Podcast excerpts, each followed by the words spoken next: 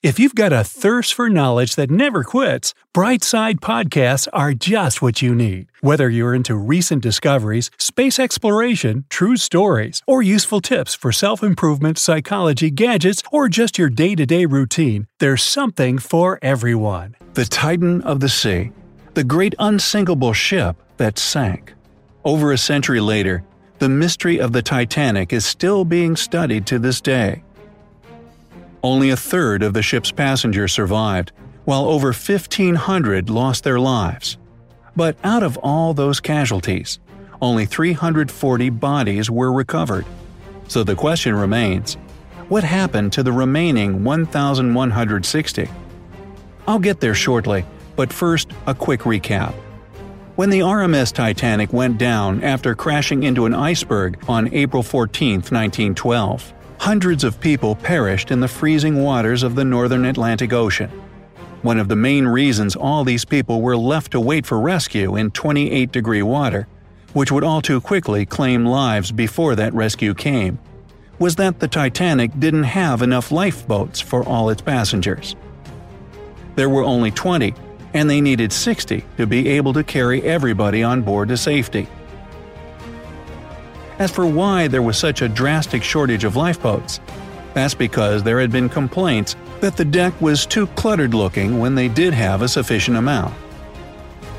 What's even worse, the first few lifeboats that were released after the collision weren't even filled up halfway, which could have saved so many more lives. Perhaps those poor souls could have been rescued from the bone chilling waters a lot sooner if the closest ships passing by the Titanic's crash site had seen the flares and other distress signals being sent. But many of them didn't because of something called light refraction. This phenomenon could also explain why the Titanic's lookouts hadn't seen the iceberg until it was too late. There are others, however, who say that this was because of the fact that they didn't have binoculars. Long story short, they didn't have the key to the onboard cabinet where all the binoculars were stored, because the only guy who had that key, Second Officer David Blair, was replaced at the last minute and forgot to hand the key over. If the crew had had binoculars to help them, perhaps they would have noticed the iceberg early enough to change course and miss it. The ship was also moving much faster than the speed it was built for. The reason for this was that the ship's owner, White Star Line, didn't want to fall behind schedule. In fact, they wanted to get ahead of schedule and surprise the world to make headlines for arriving early. Maybe if the Titanic had been sailing at a safer speed, it would have had time to steer away from the iceberg, even if it had noticed a little too late due to the lack of binoculars. Anyway, there was a whole series of unfortunate events leading to the ship's collision and the fact that so many people were left unrescued and their bodies not retrieved. So, back to that question. One theory about where the bodies might have gone is that they were lost at sea. Only hours after the Titanic sank, a massive storm came over the ocean. The currents and winds would have swept many bodies up to 50 miles away from the crash site. This could explain why the first ships to arrive at the scene didn't find them. Of course, there were those victims that went down with the ship, and they had no chance of being retrieved. As for the bodies that were recovered, some were given a proper burial at sea, if there wasn't room for them on the rescue ship. This was mostly third class passengers whose families wouldn't have likely had the funds for a funeral. Others were transported to Halifax, Canada, to be buried by their loved ones. But there are also graves of unidentified victims that were given burial in a cemetery too. We'll probably never know the exact location or fate of the unfound bodies, so we can therefore only rely on the theories of those who have been studying the Titanic all this time and trying to unveil this tragic mystery. Hundreds may have lost their lives to this horrific catastrophe that possibly could have been prevented. But there are those who made it out alive and did what they could to help others as well.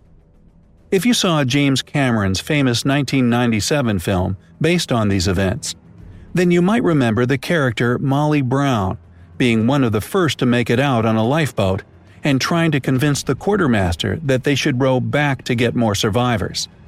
Well, Molly Brown was, in fact, a real person, and there are accounts that she actually did do this. The brave and selfless woman earned herself the nickname the unsinkable Molly Brown. And after the ship went down, she tried her best to get as many passengers as she could into the lifeboats.